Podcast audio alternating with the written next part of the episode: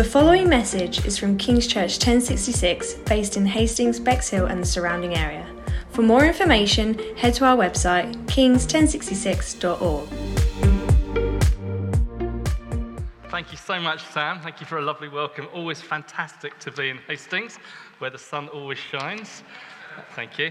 And uh, it's just great to be here. This has been home church for us. I worked out for 43 years. Uh, I walked through the door of a, think it was a scout hut or something like that.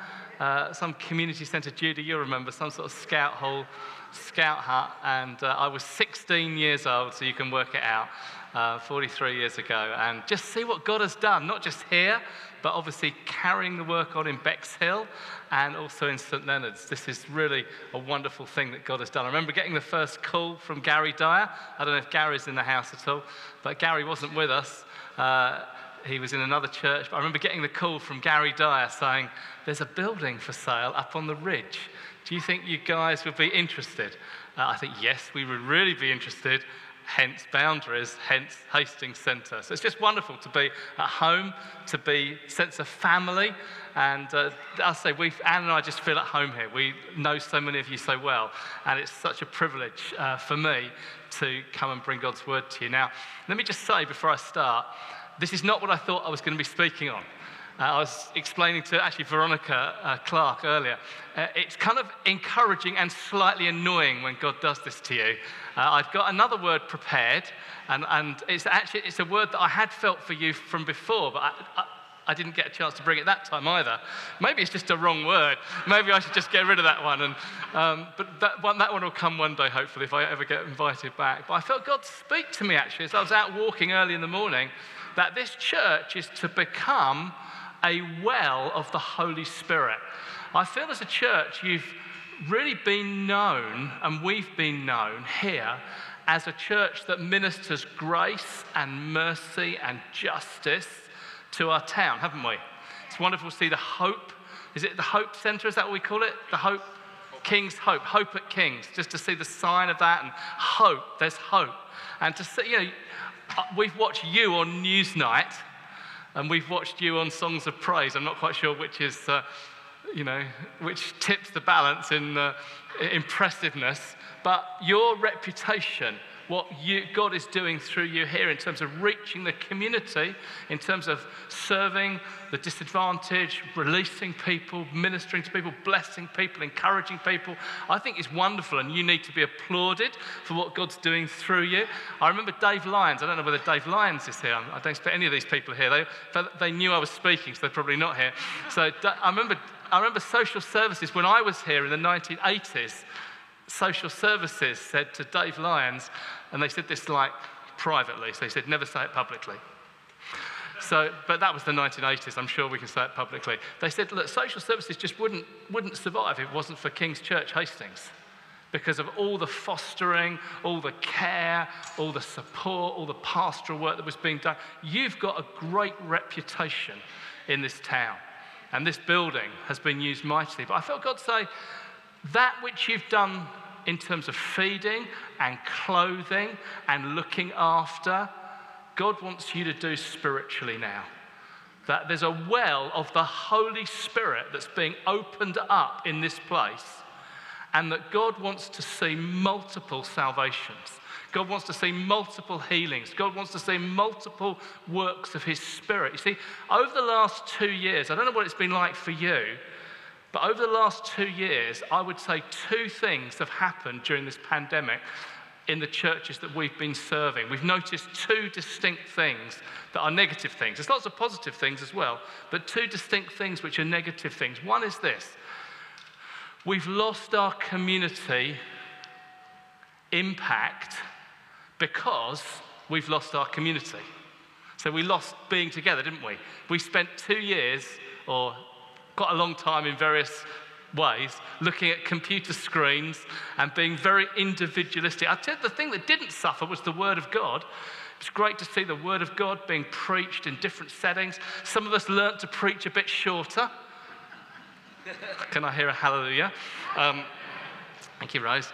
Um, and that was okay. You know, it's okay watching the video, watching the screen. That was okay. But what I felt suffered was our worship together and our communal experience of the Spirit together. Because if you look in the Bible, although you can experience the Spirit on your own, you're not designed to experience the Spirit on your own. You're designed to experience the Spirit in community. You're designed to experience the Spirit as part of a body, as part of a functioning temple. In fact, the Bible uses that analogy. It said there used to be a physical temple of bricks and mortar. There used to be a physical temple where sacrifices happened. There used to be a physical temple. But now, actually, that's been abolished. It, that's gone now. And we are the new temple of God. We are living stones built together as a temple. That's what Peter says and Paul says. It's like this holy temple built on the foundation, just like Rose was praying, built on the foundation of Jesus Christ as the foundation stone. It rises as each one is built together and it's filled with the glory of God. That wasn't really happening on our television screens, did you notice? Now, it may have been in Hastings and Bexhill and St Leonard's, but it didn't seem to be happening an awful lot with us. When we came back together, there was that sense of community, that sense of who we are together, the people of God being filled with the Spirit. And I think we've lost something of praying for one another because are you allowed to touch people anymore? You know, can I allowed to put a hand on their shoulder? You, uh, we've kind of lost something of that, I think. I think we've lost something and I'm, I'm primarily talking about our churches, not you. But we've lost something about the gifts of the Spirit being given by the Spirit and prophecy and healing and words of knowledge and tongues and interpretation and words that set people free from bondages and strongholds. We kind of dialed down on some of that stuff. And I think God wants to bring that back to us. He wants us to be filled again as a living temple by His Spirit, a community of the Spirit. This church started as a community of the Spirit. See, lots of things have come out of it apostolic mission, going to the nations, wonderful social action projects have come out of this. Church planting has come out of this. Leaders have been sent all over the world because of what God's done. But we didn't start as a sending apostolic base. We didn't start as a social action base. We didn't start as a church planting base. We just were hungry for the Spirit. We were just hungry for God to move among us in a new and fresh way, for us to be individually filled, corporately filled. And then this is my second point. So this is only the introduction, by the way. I haven't even looked at the notes, as Mark Alexander pointed out to me earlier. The second thing is this when you get a community full of the Spirit, something happens, you start to be outward looking. And he said, that's what happened in Hastings in those early days. We were a community full of the Spirit, and then suddenly we got outward looking. We started planting churches, we started sending leaders, we started doing works amongst the poor and the needy. Why? Because God did something among us. He filled us with His Spirit, and then He sent us on the mission of Jesus. You see, Jesus never anticipated His mission being fulfilled without us being filled with His Spirit. He told the early disciples, Wait for the Spirit Acts chapter 2 or Acts chapter 1, verse 8. Wait for the Spirit. And when the Spirit comes on you, you'll be my witnesses in Jerusalem, Judea, Samaria, and to the ends of the earth. It's the sense of being a sent people, again, which I think we've lost during the pandemic. We've lost that sense. We, we became quite inward looking. What are the rules? How do we keep them? What's two meters? What's a, what's a face mask? And how do we do this? And how, how do we do things safe? And they're all good things, guys. They're not bad things.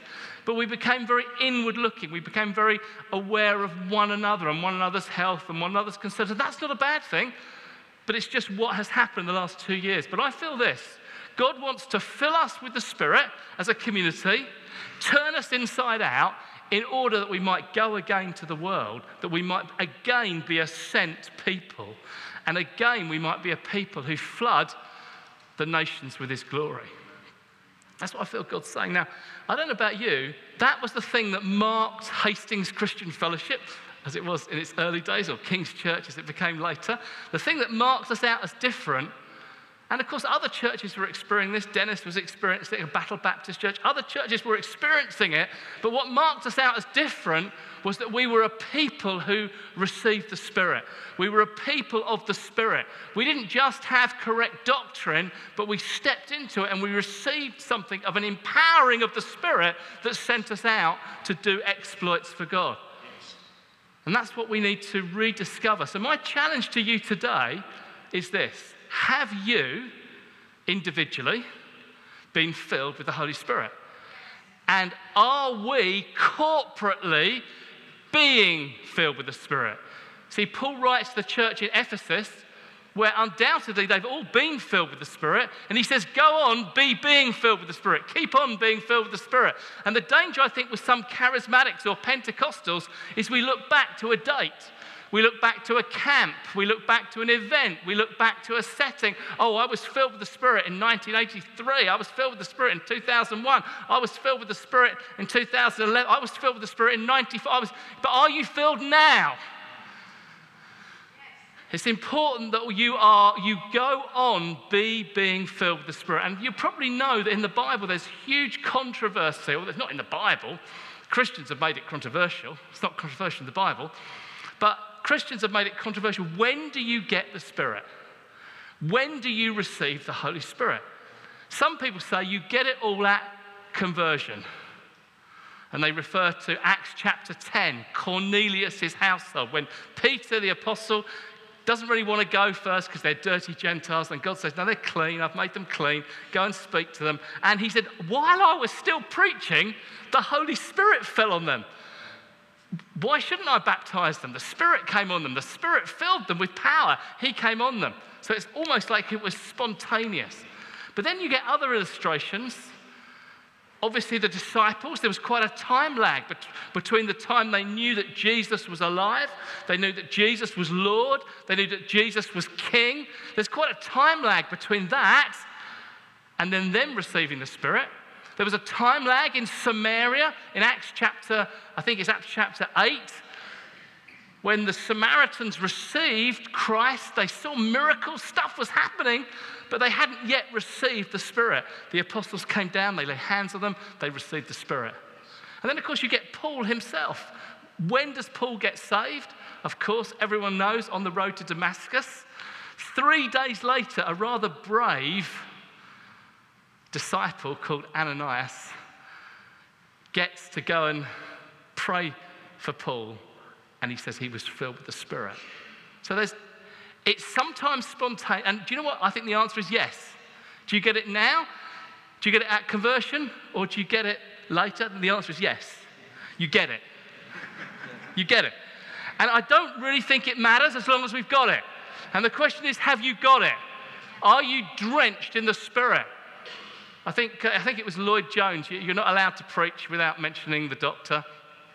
And. Uh, Dr. Martyn Lloyd-Jones, my parents were uh, members of his church in London uh, in the 1950s to 60s. And he said this receiving the Spirit, it's a little bit like, he said, you can go out in London, and he said, suddenly there'll be a cloud burst, and you will get drenched right through to your underwear. You know, you'll, you'll get drenched. And sometimes that's how some of us have received the Spirit. There's been this, this downpour, this drenching. We just get it, we just get wet. Other times, he said, you can walk through London on a foggy night, those pea soupers that they used to have because of the fog and the smog. You can walk through London on a foggy night, and he said, you can start off dry, but half an hour later, you can arrive soaked right through to your undergarments. soaked. So the issue is not when did you receive it, the issue is are you soaked? Are you filled? Are you filled with the Spirit? And if you're not, or you were previously, you see, Spurgeon says we're designed to leak. We're designed that it comes out of us. We're not designed to be closed containers of the Spirit. We're designed to be dispensers of the Spirit. Therefore, it, He comes out of us. So, therefore, keep being topped up, keep being filled. That's why Paul writes to the Ephesians go on, be being filled. So, let's for the moment put those theological issues aside. Is it a conversion? Is it later? It's now. We need to be receiving the Spirit. And this community was birthed in the Spirit, and this community needs to carry on receiving the Spirit. Now, if you've got a Bible, I wonder if you could turn, turn to a very famous chapter on receiving the Spirit. It's by Jesus himself, and it's in John chapter 7. You kind of know this story, you know this illustration, you know this episode in Jesus' life. You've probably heard dozens of stories, you've probably heard dozens of sermons on this. But this is Jesus himself and the Apostle John deliberately picking this event, a real life event that happened in Jesus' life. John picks this as an example to show us about the Spirit. So it's John chapter 7, and we're going to read verses. Let's read verses 37 down to 39. On the last and greatest day of the feast, Jesus stood and said in a loud voice, If anyone is thirsty, let him come to me and drink. Whoever believes in me, as the scripture has said, streams of living water will flow from within him. By this, he meant the Spirit, this is what John comments. By this, he meant the Spirit, whom those who believed in him were later to receive. Up till that point, the Spirit hadn't been given since Jesus had not yet been glorified. Obviously, Jesus now has been glorified, and biblically, the glorification of Jesus is the cross, the burial, the resurrection, and the ascension of Jesus, all that glorious event. He's been glorified now, and when he ascended on high, he poured out his Holy Spirit in Acts chapter 2. So we don't have to wait anymore. This is available for us. So let's just have a look at this passage and then let's pray that God would do something wonderful amongst us. And I believe He wants us to be a people and to be a community of the Spirit. And He wants to open up some wells that I think have been blocked up by COVID, blocked up by just, I think, convention sometimes, just blocked up by just, well, that's the way we do, we do it, that's the way we do it, and that's the way we do it now. And it's like we only have this time, and we only have, and we have the kids, and we have that. And, no, block, unblock some wells. God wants to unblock something, and I believe we're going to pray, and God's going to answer our prayer. So, first of all, what, what is going on here? What's, what's happening? Well, it's a feast. It's a feast of tabernacles. And in the Feast of Tabernacles, they did something amazing. Anyone want to go to New Day? Right. So, right. In New Day, I guess you camped under canvas or in a tent for, I don't know, five days, six days. How many days? Five days, right? Five, it felt like six days, right? Five or six days.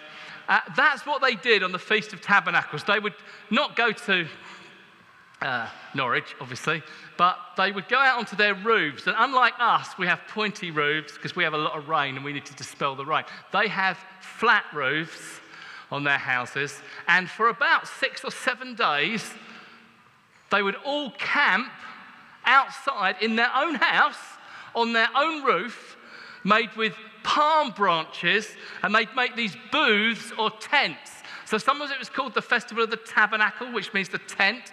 Sometimes it was called the Festival of the Booths, which just means tent again. And they would, for seven days, camp outside.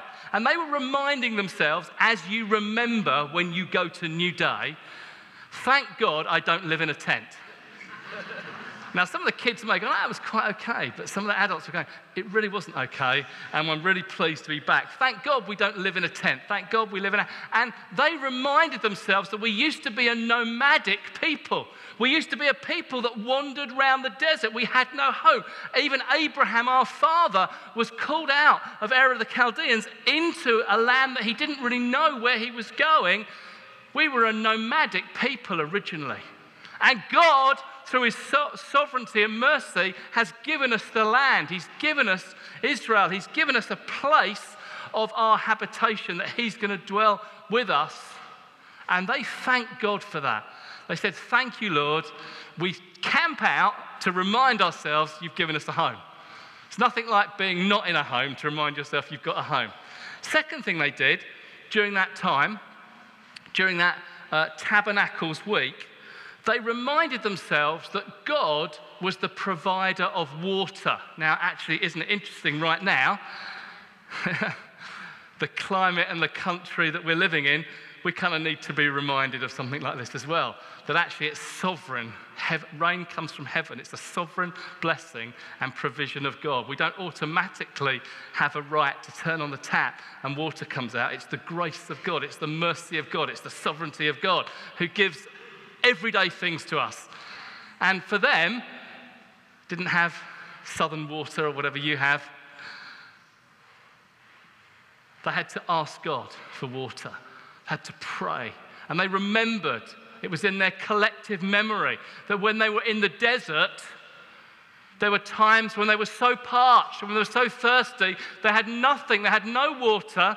And Moses, God said to Moses, Speak to the rock, as you do, you know, rock, could you please provide some water?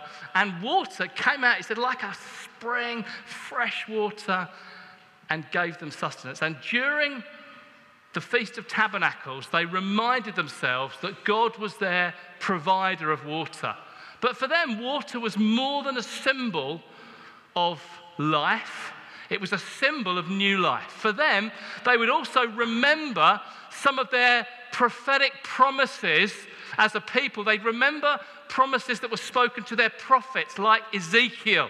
And Ezekiel, I think it's chapter 47, when Ezekiel sees a vision of the temple. You imagine this kind of space here, which I like, by the way, Paul. You've done some great work over the last few years with this building. And uh, yeah, this, you imagine this is the temple and these are the temple steps. They would, they would, it said there was, a, there was a water course, Ezekiel said. He could see coming out of the temple, and it flowed down the steps and it flowed into the streets. And he said, first of all, it was like ankle deep, then it was knee deep, then it was thigh deep, then it was waters to swim. Do you remember that? It was waters to swim in. And then it said, if you look at the geography of it, it goes to the Dead Sea and even brings life there. So it was, it was teeming with fish Fish in the Bible is always a symbol of new life. Jesus said, I'll call you fishers of men rather than just fishers of fish.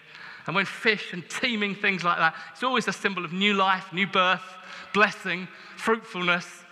And they remembered that God was the one who promised that from Israel a spring would come, a river would come that would bring life not just to them but to the nations. And that's what they would be remembering during this whole week of the festival. Now, what they would do is every day they would enact a kind of ceremony. The ceremonies are okay, kind of remind us of things.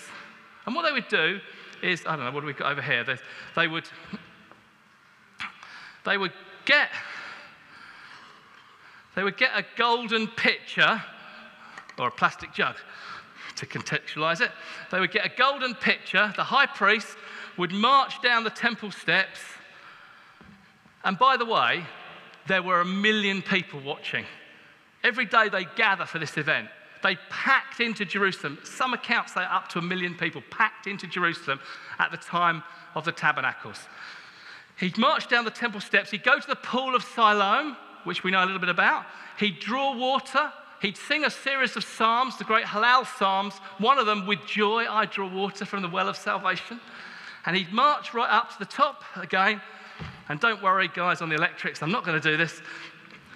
He would literally, to almost to enact Ezekiel's prophetic vision, as a prophetic act, he would literally pour the water down the temple steps again, hoping that it would become a mighty river. And it's a, lot, a little bit pathetic. It's like it's supposed to be a river to swim in. You've got a plastic jug full of water, but it's a prophetic act. And he would slosh it down the temple steps, and everyone would cheer, Wonderful. Come back tomorrow, we'll do it all again. They did this for six days. Now, on the seventh day, some people called it the greatest day of the feast. He would do this again. He would grab his IKEA plastic water jug. He'd go down the steps. He'd, with joy, I draw water from the well of salvation. He'd come up to the top. And he would pause. On that day, he wouldn't pour it out because it was only a prophetic act and there's only a jug of water. You can't swim in it. And he just waited and waited. And it was one of those, you know, those kind of prophetic moments, you know, those silence moments, you know, those holy moments when not even a baby is allowed to cry. I'll, I'll give you another holy moment that you might be familiar with. Does anyone here know of any legal impediment why this man and this woman shouldn't be joined in holy matrimony? you don't even cough. If you've got a baby, you. It was one of those holy moments. Now, the Bible doesn't actually say it, I must be honest, because that is rabbinic tradition, what I've just given you, based on what's been passed down through the ages. The Bible doesn't actually say the context exactly of what's just happened. But I kind of think, John chapter 7, on the last and greatest day of the feast, right, we know that it's on that day. We know that it's on that day that he doesn't pour the jug of water out. I kind of think it was at that moment. That's just me living the Bible, reading the Bible, experiencing the Bible, sensing. I kind of think probably it's then.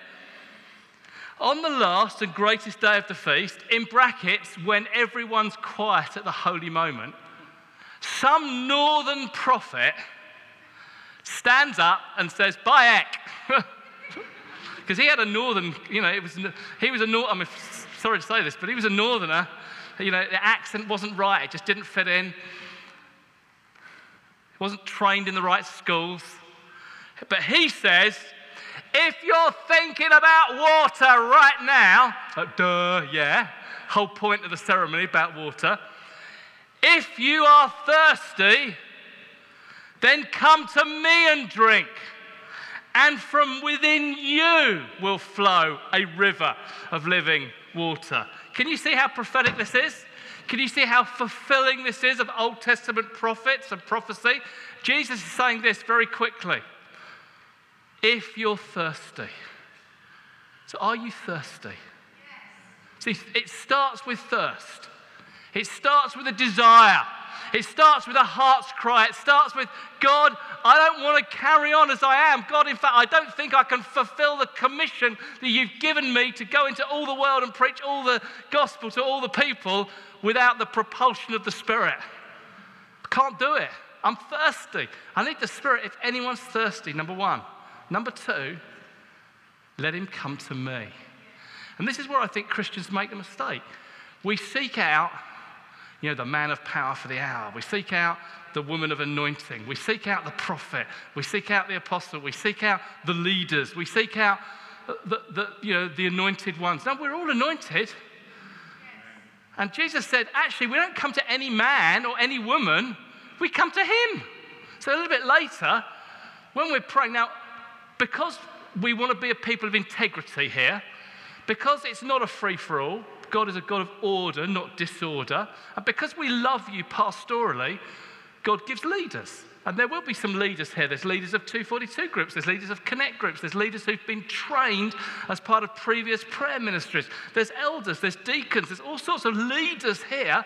And actually, yes, unashamedly, I'm going to ask leaders to pray because these are people we know they're trained and equipped. But do you know what? Even as they pray, you're not getting anything from them, you're getting it from Him. Jesus says, Come to me and drink. And don't be in the line like this. You know, you're like this with two eyes shut. In fact, no, two hands out, one eye shut. And it's like, Oh no. I think it's Sam McCrasty coming to pray for me. Quick, if I look really spiritual, I expect Natalie will come. you know, mercy, help me. Oh no, Sam's coming, you know. No, listen, it doesn't matter who comes, even if Sam comes. I'm picking on him because he's secure and he leads the meeting and he's my friend, he knows. It doesn't matter who prays for you. It's not about the human agency. We're just part of the body of Christ. He's the one who gives the Spirit. If anyone's thirsty, let him come to me and drink. Do you know what? drinking isn't that hard. You know, you don't, unless you've got a very sick baby, you don't have to teach it to drink. And I think Jesus used this. I mean, yes, you might have to teach it to eat certain things, but drinking comes naturally. If anyone's thirsty, let him come to me, come to Jesus, and drink. Receive. Now, you've got to do something to receive. It's an act of faith. Just the same way you came to Jesus, there was a day when you came to Christ and you said, Jesus, I believe you died on a cross for me. All those beautiful prayers earlier about the blood of Christ. You died for me on a cross. I receive your forgiveness. You, you, you acted in faith. Luther says we receive everything from God with hands of faith. And you take it. But this is, this is what Christians do with the Spirit. Not only do they do the, you know, oh no, it's Sam, they do this. O holy water of God, wouldst thou flow from this thine own dear vessel into my anointed lips? Amen. Cross. Yeah. I'm not getting anything. No, no, take it, receive it. Drink it, take it, receive. When somebody prays for you, when they put their hands on you, take that as a mark to receive. Now, this is not particularly biblical. I don't think it's unbiblical. But I like to kind of like breathe in the Spirit. One of the, the things about the Spirit, He's the breath of God, the Ruach of God, who breathed life into the early uh, humanity, Adam and Eve, and He breathed life into the early church. The wind of the Spirit came. And there's always something about breath and the Spirit. And I just love to, when people pray for me, I just love to go, I receive. It's just an act of faith for me. It's just like pouring the jug of water out. It's not biblical, it's not unbiblical. But just receive. Whatever you do in your heart, receive. You take it. It's not for them to give it, it's for you to receive it. You take hold of it and you say, In Jesus' name, I receive the Spirit. I take hold of the Spirit. If anyone's thirsty, let him come to me and drink. And it says, then it's going to flow from you. A miracle happens when you receive the Spirit. Just like when you received Christ, a miracle of new birth happened in your life. Something was born. You were born again. When you receive the Spirit, a miracle happens. Not only do you receive the Spirit, you actually become a container of the Spirit. You actually receive the Spirit. And Jesus said, from your and kind of different translations say different things. One of them says belly, one of them says innermost being. The Greek word is kolios, which means the innermost, innermost, innermost parts. Right, so like in your guts. I mean, where do you hear bad news? in your gut. It's like right in there. Where do you rejoice? Right in there. Where do you have a gut feeling? Right in there. It's like right in there. And it's the Greek word kolios, which actually was temple speak it was rabbinical speak for the temple. It means the center of the center of the center. They thought Israel was the center of the world. It's not geographically, but it is spiritually. They thought that Jerusalem was the center of Israel. It's not geographically, but it is spiritually. They thought the temple was the center of Jerusalem. It's not geographically, but it is spiritually. So they had this phrase, the center of the center of the center. We might say the bullseye, the target, right in there. And they, Jesus says, right there, right in your temple, you will receive the Spirit, and a, a fountain, a well, will be opened up so that actually it, He might flow out from you. So, the whole point of this, and we're okay, electrics, is that you get filled and filled and filled, and it comes out of you. And the whole point of it is that when you go through the week, when you bump into people in the shops, when you bump into people in the, in the petrol station, when you bump into people, actually, in the name of the Father, Son, and the Holy Spirit, no, actually, it comes out of you. I'm doing it to Sam because he's hot. I won't do it to you, don't worry. The whole point of this, the whole point of receiving the Spirit is not we become a happy, clappy church, although that's great. The whole point of it is that we become a dispensing church of the Spirit. We become, we become the river of God in Hastings, in Bexhill, in St Leonards. We become that in life. And that's what I think the enemy has tried to stop during COVID. I'm not saying COVID's demonic, I'm saying the enemy has used it to stop some stuff in our churches. And actually, we need to unblock it and we need to see the river of God flowing again. And it starts with every single one of you being freshly filled. So we're going to bring this meeting to a close for two reasons. One, I don't believe in long preaching. And secondly, I have to go to Bexhill to do it all over again. Hallelujah. But when I leave the building, God doesn't. Hallelujah. God's here. He's going to be with you. And I wonder if we could just stand and the band could come up. Mark, uh, sorry, Neil, I think I looked at my notes once. Neil said, The thing about you, Jeremy, is you never look at your notes. I'm not sure that's a good thing or a bad thing. It's just a safety blanket for me, having notes. It's all there.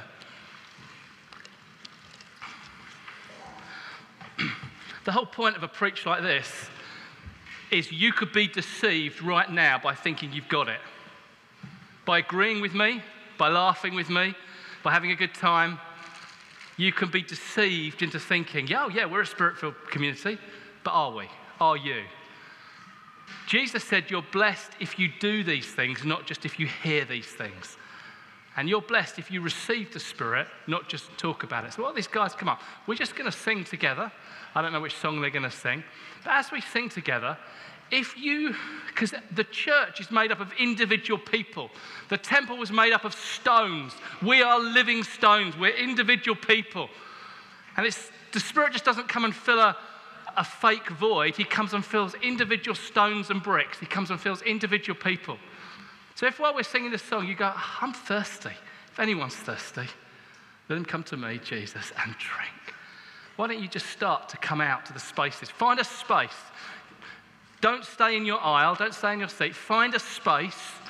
And those who are Connect leaders, 242 leaders, those who've been trained in previous prayer ministry settings, those who are leaders in this church, it's just for your safety, not because they're better, they've just been trained, that's all. Just been trained. They're going to pray for you. And as they do, you are going to receive the Holy Spirit. So let's just worship. And as we do, let's not make do this, let's not take time over this. Let's do it. Let's receive the Spirit. Lord, I pray, even as we bring this meeting to a close, I pray that we be a congregation, a people full of the Spirit, and that Hastings would reverberate with the Spirit.